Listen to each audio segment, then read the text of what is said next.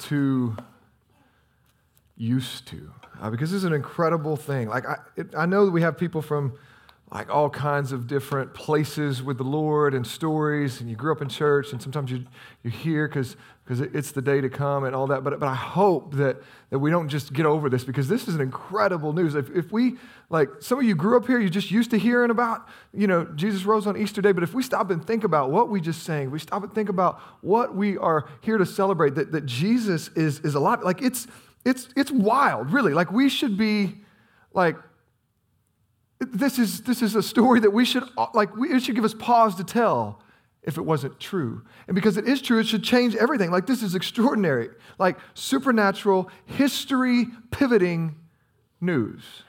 It's crazy. Amen? Like, it's good. But, and, it, and it's, it's Jesus is what he has done. We just sing about it, right? He's, he was dead. Now he's alive. He, listen, he is not just a good teacher. He's not just a good man. He's not just what some people want to follow, and, and that's their deal. He is the God man. If we rewind back to Christmas, what we celebrated there is that God became flesh, that he was born of a virgin, that he stepped in, he took on flesh, and that he lived the life that you and I couldn't live, meaning it was, it was perfect. We owed God a perfect life, and we could never bring it to him. We are sinful and flawed people, but, but Jesus lived the life that we couldn't live. It was perfect. And, and then he died the death that, that we should have died. He died in our place on the cross. But then he got back up in a way that you and I never could. He beat death in a way that we never had hope to. Why? Because death and the grave had no hold on him, because he had no debt to them, because he was sinless.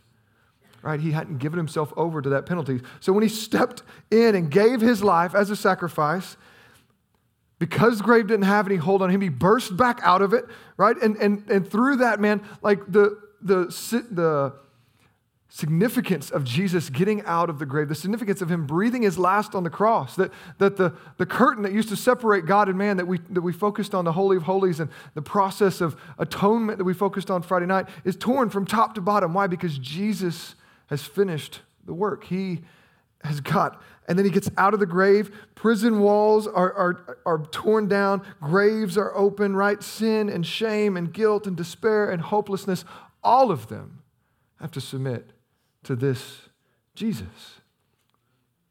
And that's what we're here to celebrate. And it's an awesome day. And, and, listen, churches around the world are full. People are, are here looking a little prettier than usual. Moms, good job. Moms getting everybody coordinated, right? Making sure everybody had outfits, shoes that fit, right? Did all the hair, did all the Easter stuff, dye the eggs, right? Dads love on them today. Give them a break, give them a nap, right? So we're here, we're looking a little prettier than usual, but, but and, and this is huge news, but what are we supposed to do with it? Like Jesus is alive. Like we come and we celebrate on Easter, but is that what he got out of the grave for? So we put on some pastels and come and take our picture here at the church, like, and, and then, you know, eat some ham and hide some eggs later? Like, is that why Jesus got out of the grave? Well, no, it's not. But if we're honest, sometimes it, it's kind of how we treat it. We kind of go back to life as usual. So, what are we supposed to do with this? What is the resurrection supposed to do in our life? How are we supposed to move forward? And I, rather than me talking, I just want to let Jesus himself tell us. So we're going to look at the end of the Sermon on the Mount. We, as a church, we've been walking through this, um, this sermon from Jesus in Matthew 5 through 7, and we're going to wrap it up today. And here, Jesus gives a familiar story that Rob just read for us, a familiar parable, if you will, about the, the two men building their house, one on the rock and one on the sand. And this is almost, it's almost proverb-like, isn't it? It, it's simple wisdom. It's easy to affirm. It's one of those sayings that, that just makes good sense right? You, you, people say it and, and you get head nods from everybody. It's like, yeah, that, that makes sense. Right? It's, it's simple, it's, it's straightforward. Like we've even had presidents quoting this over the years, talking about building the economy back and different things. Like this is a, um, th- this is something that, you know, again, it's simple, it's to the point, it's applicable in a lot of different circumstances, a lot of different conversations. But here, where Jesus uses it and how he uses it, it's so much more than proverbial wisdom. This is so much more than just some good advice on investing and making good decisions and, and, and, those sorts of things. This, the way that Jesus uses it, is about life and death. This is about eternity in heaven or hell. This is about life given, life found, and life lost. This is the most important stakes are on the line here when Jesus gives this at the end of his sermon, he's, he's bringing us to a response. And so let's look at what he says. The first thing we see is everyone then who hears these words of mine so if you haven't been here with us, you might not know what those words are. Uh, but, but Jesus has been preaching. That's what the, the series is called the Sermon on the Mount. Jesus himself has been preaching on a mountainside. His disciples are seated, um, you know, right near him. But then there's crowds. There's, there's hundreds, uh, maybe thousands of people that can hear him that are listening in as Jesus teaches. And, and if you've got a, a red letter Bible that, that has the, the words of Jesus in red, which has always been a little curious to me because these are all Jesus' words, but, uh, but what they mean is the words that he spoke verbally from his physical mouth when he was here on earth.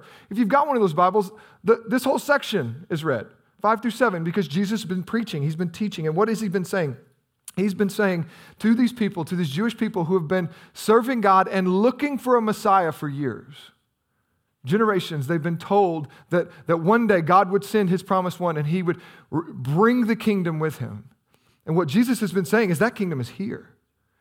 His proclamation, he's been saying, it's here. Everything that's been building up in the Old Testament, all the movement, uh, it finds its, its culmination here Jesus says, On me, the kingdom is present. He says, I'm the new Moses. We're going we're gonna have a new kingdom based on a new covenant where there's going to be hearts transformed. There's going to be a new motivation to obey God. It's not going to be external from the law that you should just do this because it's the right thing. And, and no, it's going to be uh, that we want to do this because we've been transformed from the inside out. We've been given new hearts. We have a new kingdom ethic, right? That, that He's going to be making for Himself a new people.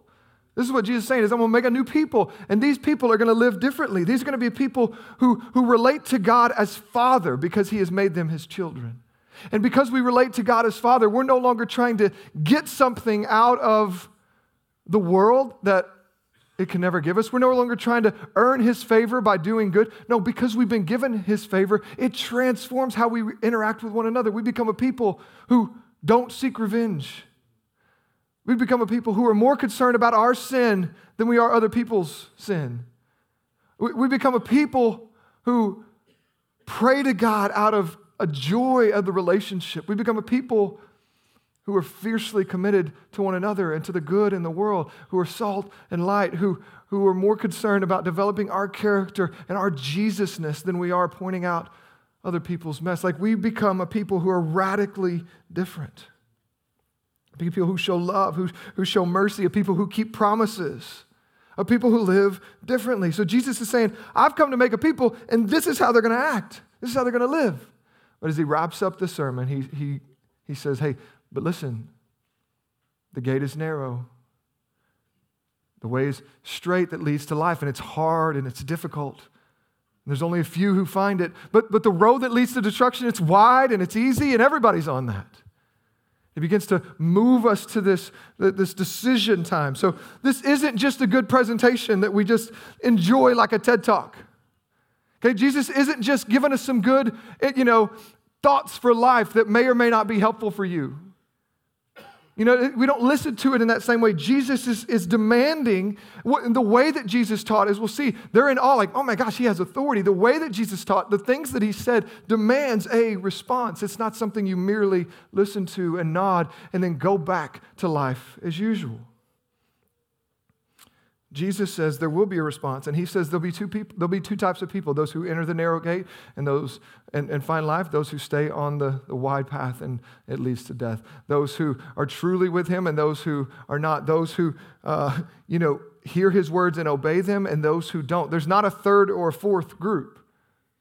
There's not like a nominally in, like people who are just like, you know, we're, we're kind of in. No, it's, it's one or the other, either in or you're out. C.S. Lewis put it this way in a famous quote that I'm sure pastors all over the world will be quoting today, but it's so helpful as, as, as we just hear from him. He says this I'm trying to prevent anyone from saying the really foolish thing that, that people often say about him, meaning Jesus, that, I, that I'm ready to accept Jesus as a great moral teacher, but I don't accept his claim to be God. A man who is merely a man and said the sort of things that Jesus said would not be a great moral teacher. He would either be a lunatic on the level of the man who says he's a poached egg, or else he would be the devil of hell. You, you must make your choice. Either this man was and is the Son of God, or else he's a madman or something worse. You could shut him up for a fool. You could spit at him and kill him as a demon. You could, or you could fall at his feet and call him Lord and God. But let us not come with any patronizing nonsense about him being a great human teacher. He has not left that option open to us, and he didn't intend to. So Jesus says there's two responses to this teaching, to, to this person of himself. He says there are those who hear and, and do what he says. Those who hear these words of mine and do them, and they will be like a builder who is wise and digs down and builds his house on a foundation or on the rock. Or there's the other group who hears these words and they choose not to do them, and they go ahead and build their home on the sand. Now, before we just kind of laugh that off, you've heard that before, right? And you're like, oh, yeah, of course, it would be really dumb to build a house on sand. Like, even those of you not in construction, that doesn't make any sense. You're like, of course, that's not going to go well, right? But before we just kind of like write them off as, as idiots that nobody like would, would relate to, let, us take a step back and, and see who Jesus is talking to. Let's take a step back and actually listen to the, the point of the story because the people listening to this would likely have been standing on some really, really hard desert ground. Okay? Ground that, that for most of the summer months, even most of the year, would be really, really hard right? Like it, feels kind of like concrete. It's that hard, dry, sand, dirt stuff. And that, that does two things when you're thinking about building a home. A, it means if I'm going to dig down any deeper, it's going to be really hard to dig. You ever tried to dig in that hard, like solid as a rock, hasn't rained in months kind of dirt? You, you, you can't, you can't get anywhere, right? So it's going to be really, really difficult to dig in that. And two, it's going to make it seem like maybe it's not even necessary, right? That, that maybe this is good enough. Okay, so these aren't people who are just blithering idiots that choose to build on like the loose beach sand. Some of that's some of y'all, that's what you're picturing. No, these are people who, who looked and go, ah, it's good enough. It's good enough, right? This, and so what Jesus is saying is these are people who think they have a good enough spirituality, a good enough religious, uh, religious attitude toward God. These are people who, these are not, like, listen to who he's talking to here. These are people who are listening to him. They're at church, if you will, right? They're on a mountain listening to a teacher, a rabbi, but, but these are the people who chose to come and listen.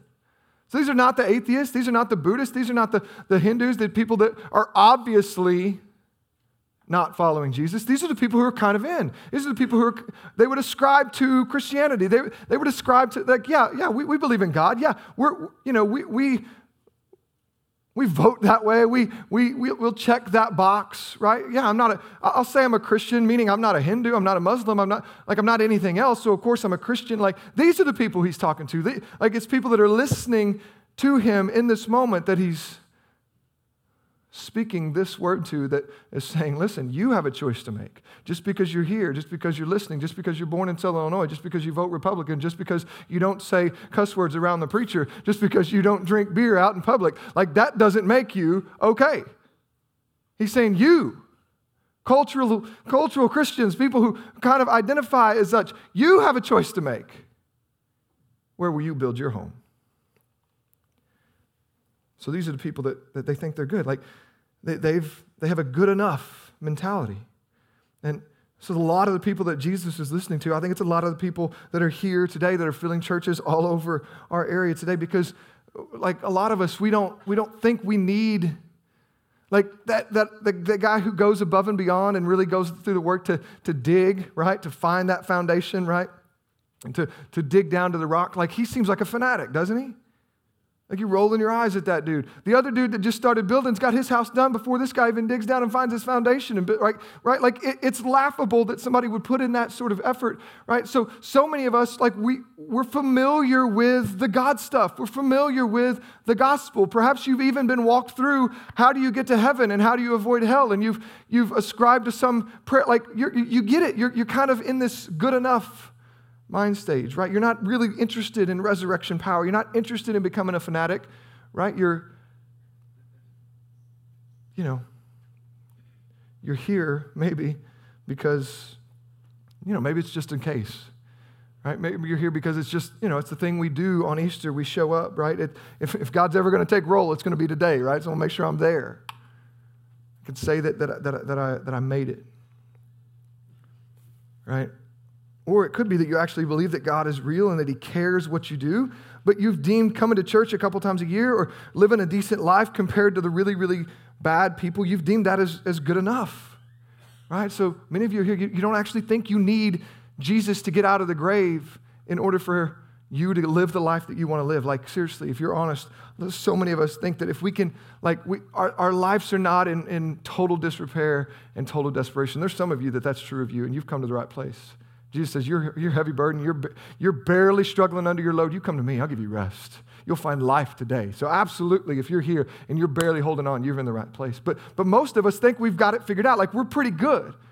Like, most of life is pretty good. If, and, and most of us think about it this way if I could just get this like, if I could just get this, fill in the blank. Right, for some of y'all, like, life's pretty good. If you could just get to this, you know, level of income, which is, which is in sight. I just get there. Then, then, then I'll be good, right? Then I'll, I'll have it under control. Life's not that bad. I just need to get right to this stage of parenting. Amen? Anybody else? Just get to the when they sleep through the night, right? Just get to whenever they're in school. Just get to whenever they can drive themselves. Just get to whenever, right?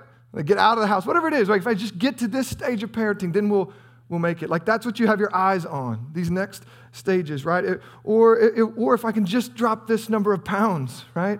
If I can just get to this, you know, back to this size of, of clothing, right? And I got a diet plan. I'll get there after the holidays or, you know, at some point, right? So you, you, you there's these things we, we know we need, but really we don't need resurrection power to get there. We're just thinking, okay, that, that's what we need. So we're good except for, or maybe it's just, you know, we're pretty good except for this one kid seems a little on edge and I'm a little worried he's going to end up in jail, right? So we need a little help with the morality here. So we bring we come to church, right? Uh, like so, all this leads us to, to be motivated to come to church and, and, and just, you know, it, it's a good enough. I, am there a little bit, right? I, I, like it's, it's a good enough sort of spirituality, right? All in all, we're okay. We're not really looking for super fanatical, you know, we're not really looking for resurrection power. We just need a little moralism, a little encouragement. So what comes to this church stuff, this Jesus stuff, occasional doses, a loose affiliation. Now that's it's good enough. But here's the thing, here's what Jesus is pointing us to. That life that you're barely holding together, right? Waiting just to get that next thing, get to that next goal, that life, sooner or later, maybe right now, will be hit with storms. Sooner or later, they will come. Jesus doesn't say if they come, He doesn't say build your home, right? And, and listen, in good weather, both of those houses look equally good, right? When the sun's shining, you don't see the obvious like faults with the house that's on the sand, do you? It's only after the storms come. And, and, and Jesus says the storms will come and, and it will rain on both of these people. It doesn't say, hey, build your house on the rock and the storms won't come. Everything will be good and easy. He says, no, build your house on the rock. And when they come and they pound this home, listen to the language here. He says, who, they built their house on the rock and the rain fell, verse 25, and the floods came and the winds blew and beat on that house. Like that's a harsh storm. A couple nights ago, it thundered and my house shook right? Like you, you know those storms where you're like, man, I hope this thing holds up, right? Jesus is saying, your life is like that, whether you know it or not, whether you're willing to admit it or not. You will experience storms. You will get rocked. It, it, there's only two types of people those who build their house on the rock, those who build their house on the sand, but they will both experience storms. So the wise listener at this point is going, okay, who's my rock?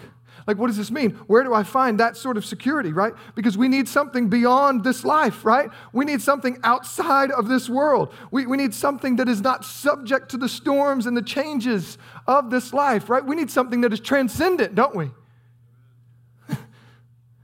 It's Easter. Like, that's the whole point. Jesus is transcendent. Jesus conquered the world. That's the point of the resurrection, is that he says, I am that. I am life. He says, I am the resurrection and the life. This is, I am the rock, I am the way, the truth, and the life. You come to me, you'll find life. No other way leads there, but He has made a way. That's the whole point, is that He, and that's what Easter does. It proves that He's not just a good teacher that's worth listening to for some moral nuggets. It proves that, that He is the hope in the midst of a hopeless and jacked up and ever confused world. that He is the light in the darkness, that He is the way, the truth, and the life, that the, the world will conquer us. That's kind of what Jesus is saying, is the world's going to pelt you and hit you and harm you and throw everything they have at you. Like you, you may, may not be face to face with that reality right now, but at some point, a phone call, a doctor's prognosis, like you're going to get rocked. Where's your foundation?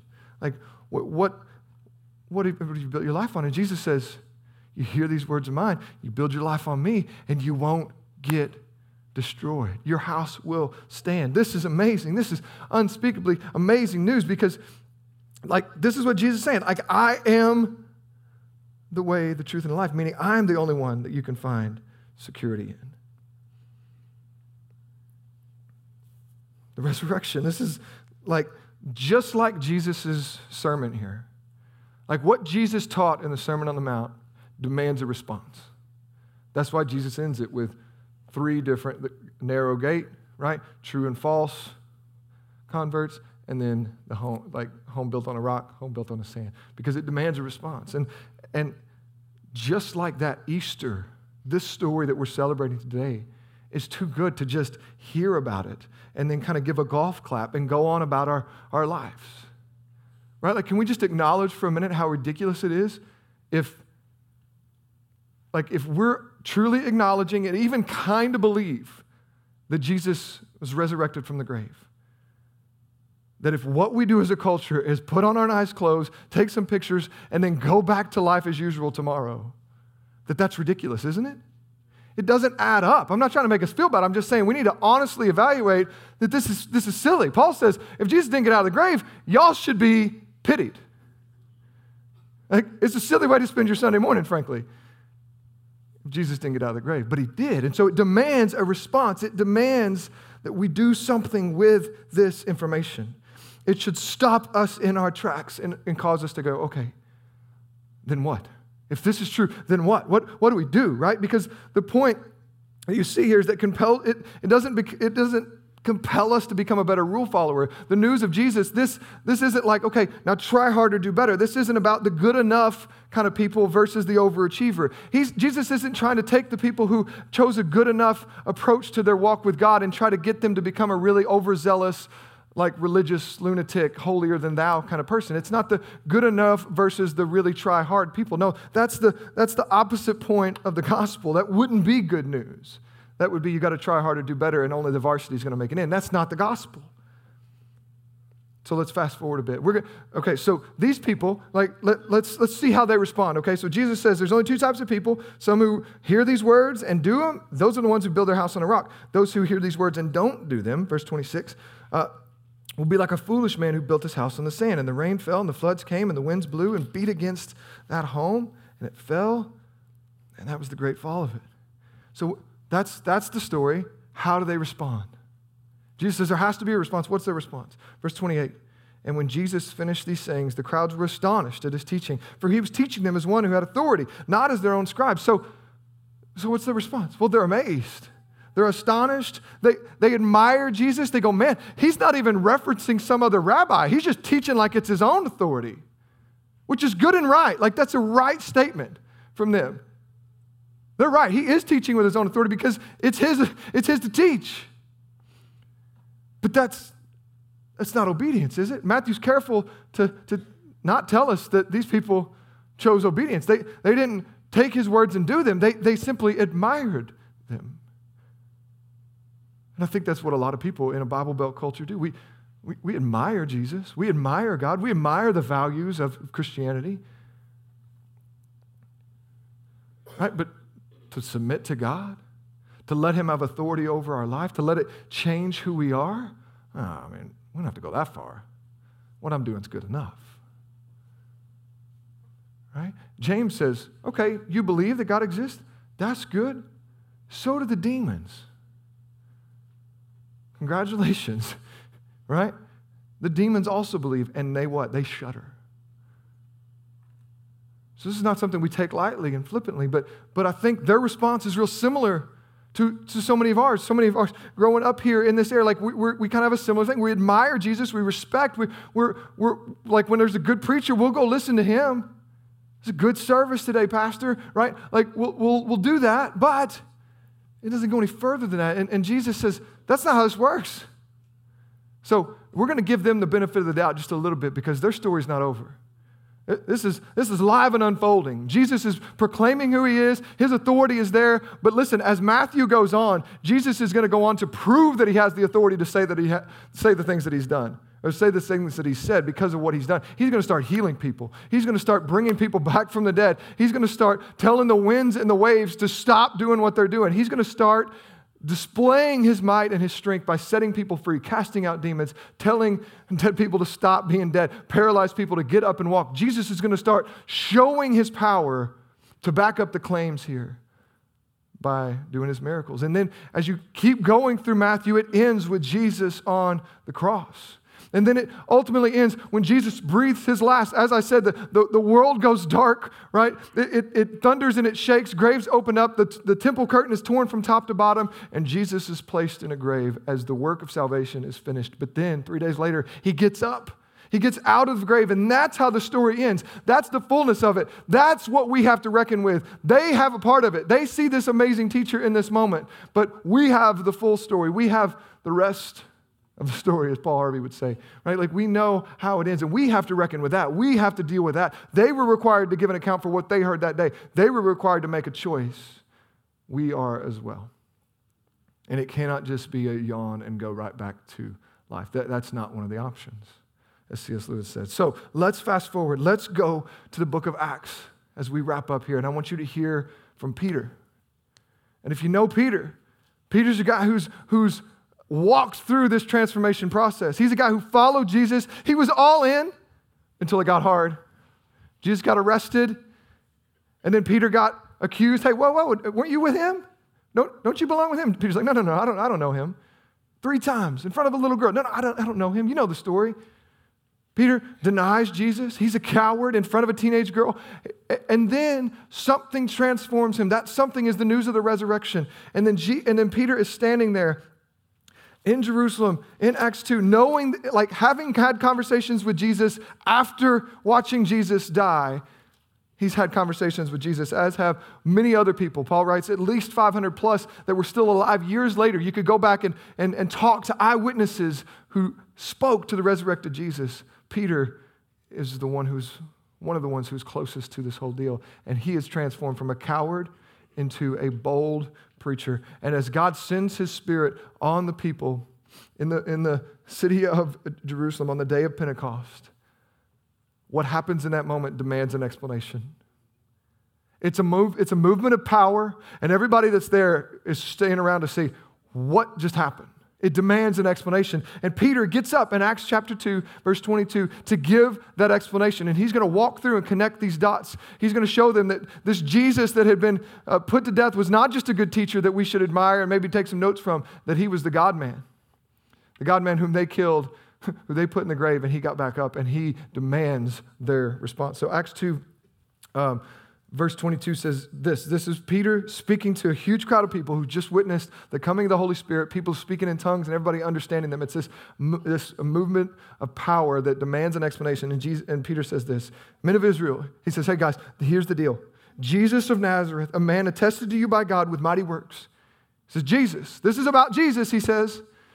The, the guy you know who did all the mighty works and wonders and signs you've heard about him. His reputation precedes him. You know who i'm talking about God did a lot of stuff through him in your midst, as you yourself know. This Jesus, who was delivered up according to the definite plan and foreknowledge of God, you crucified and killed by the hands of lawless men. Peter's saying, He was delivered up, but it wasn't by accident. Y'all didn't beat Jesus. Jesus didn't lose. You didn't catch Jesus off guard and he ended up on a cross. No, it was all in God's plan, but you delivered him up and you killed him. You crucified him. He was killed by the hands of lawless men. That Jesus, Peter said, God raised him.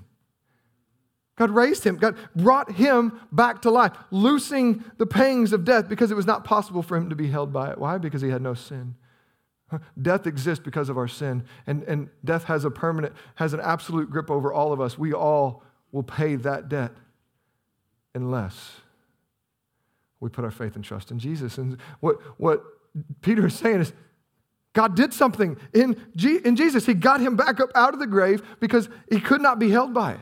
So Peter connects the dots for them and says, This is what's going on. This is not news that you can just go on like here and go, okay, cool, and go on about your life. This is history pivoting news. And, and he goes on to say, We're going to skip to verse 36.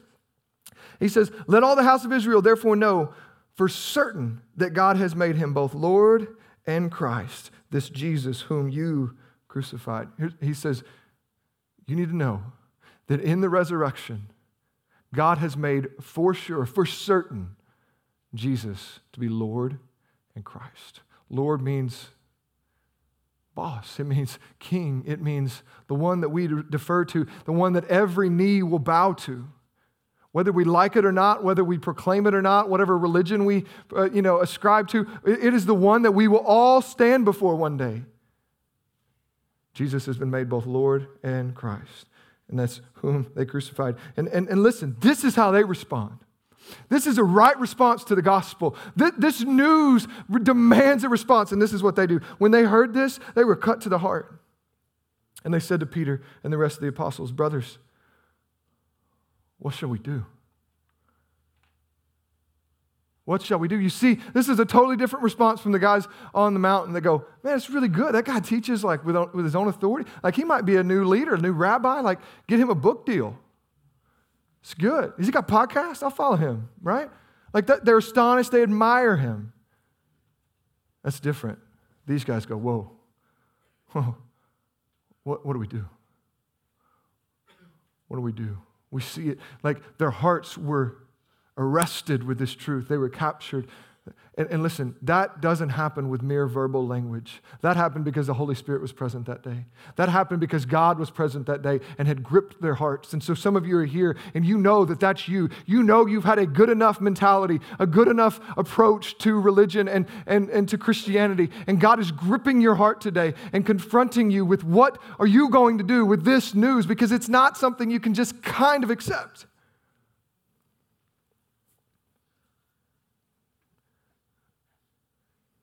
Peter says, repent. Repent. That's what you should do. Turn over your life. Surrender your life. You don't just add this Jesus in to what you're already doing. You surrender. You, you re, to repent means, man, I was going this way and I thought this is what I needed, and I, I maybe I just need a little help from the, the moral, you know, goodness of the church. And, and to repent goes, whoa, whoa, whoa, that's not even the right way. Like I'm going to turn from my way and I'm turning to Jesus. That's what repenting means is, is to turn from our sin and turn toward Jesus. Peter says, that's what you do. That's the only response. That's hearing the words and doing them that Jesus was talking about. Repent, be baptized, every one of you all of you are feeling, he doesn't say, you know what? Some of you have been really bad. You're going to need to repent and be baptized. Others of you, you're not terrible. Just do better and come over here. He doesn't say, some of y'all are, you're close. You know, we've had tryouts and we've, we've, you know, we've looked at your life and you're, you're not bad. We'll let you on the team. But others of you, you're going to have to be washed. You got to prove it. No, no. He says, all of you, every one of you. It doesn't matter if you are the prostitute in the back who snuck in so nobody would know you were there, or if you're the religious, righteous person who's always wore a suit and smiles and has given tons of money to the community. He says, All of you repent and be baptized. That's the only right response to this news of Jesus getting out of the grave, period. It's the only right response. He says, Do it. Repent, every one of you, in the name of Jesus Christ, for the forgiveness of your sins. Your sins can be forgiven. You say, Jordan, you don't know what I've done. I don't, but, but He does. And this word is still true. You read these stories, you see that wicked, vile people are redeemed by Jesus. You can't out sin the blood of the cross. You can't out sin. Like, it doesn't matter what you've done. Your sins can be forgiven. And, and, and you will receive the gift of the Holy Spirit. Some of y'all don't know what that means. It just sounds like, okay, so I'm talking talk in tongues or be weird around other people and wear dresses. No, it's not what the Holy Spirit means. It means God is going to be in you.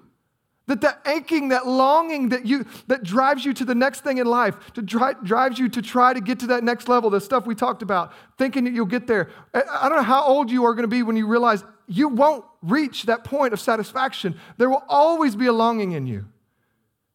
In Ecclesiastes, he says, he put eternity in the heart of man.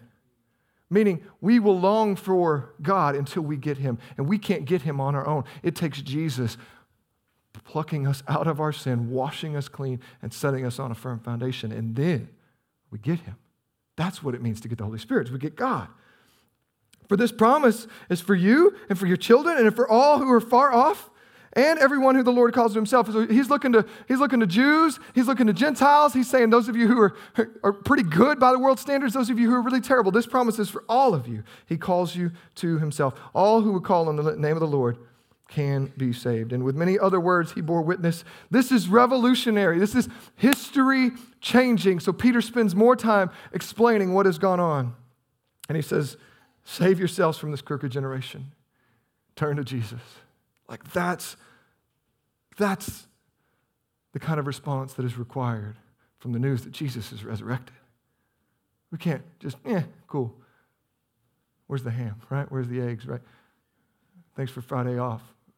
No, this, this requires a response. Jesus says there will only be two sorts of people there's not a third and a fourth. It's not the religious fanatics and, and then the, the heathens. It, it's not those who are good enough and, you know, but then there's, you know, these people will get a really good spot in heaven. They'll be on the starting five, but, you know, at least as long as I'm on the bench, I'm cool. Like, no, it doesn't say that. It's either in, you're out, you're either with Jesus or you're not. It doesn't matter if you're religious to some degree or if you're a pagan that's never heard of him on an island. Like, you're in the same level of lostness until you surrender to Jesus, until your life has been totally transformed. And some of you, like, some of you are going, wait, I didn't, I didn't think like Jesus talking about doing stuff. I thought this whole Christianity thing was about, you know, relationship and not religion. I didn't think I had to do stuff.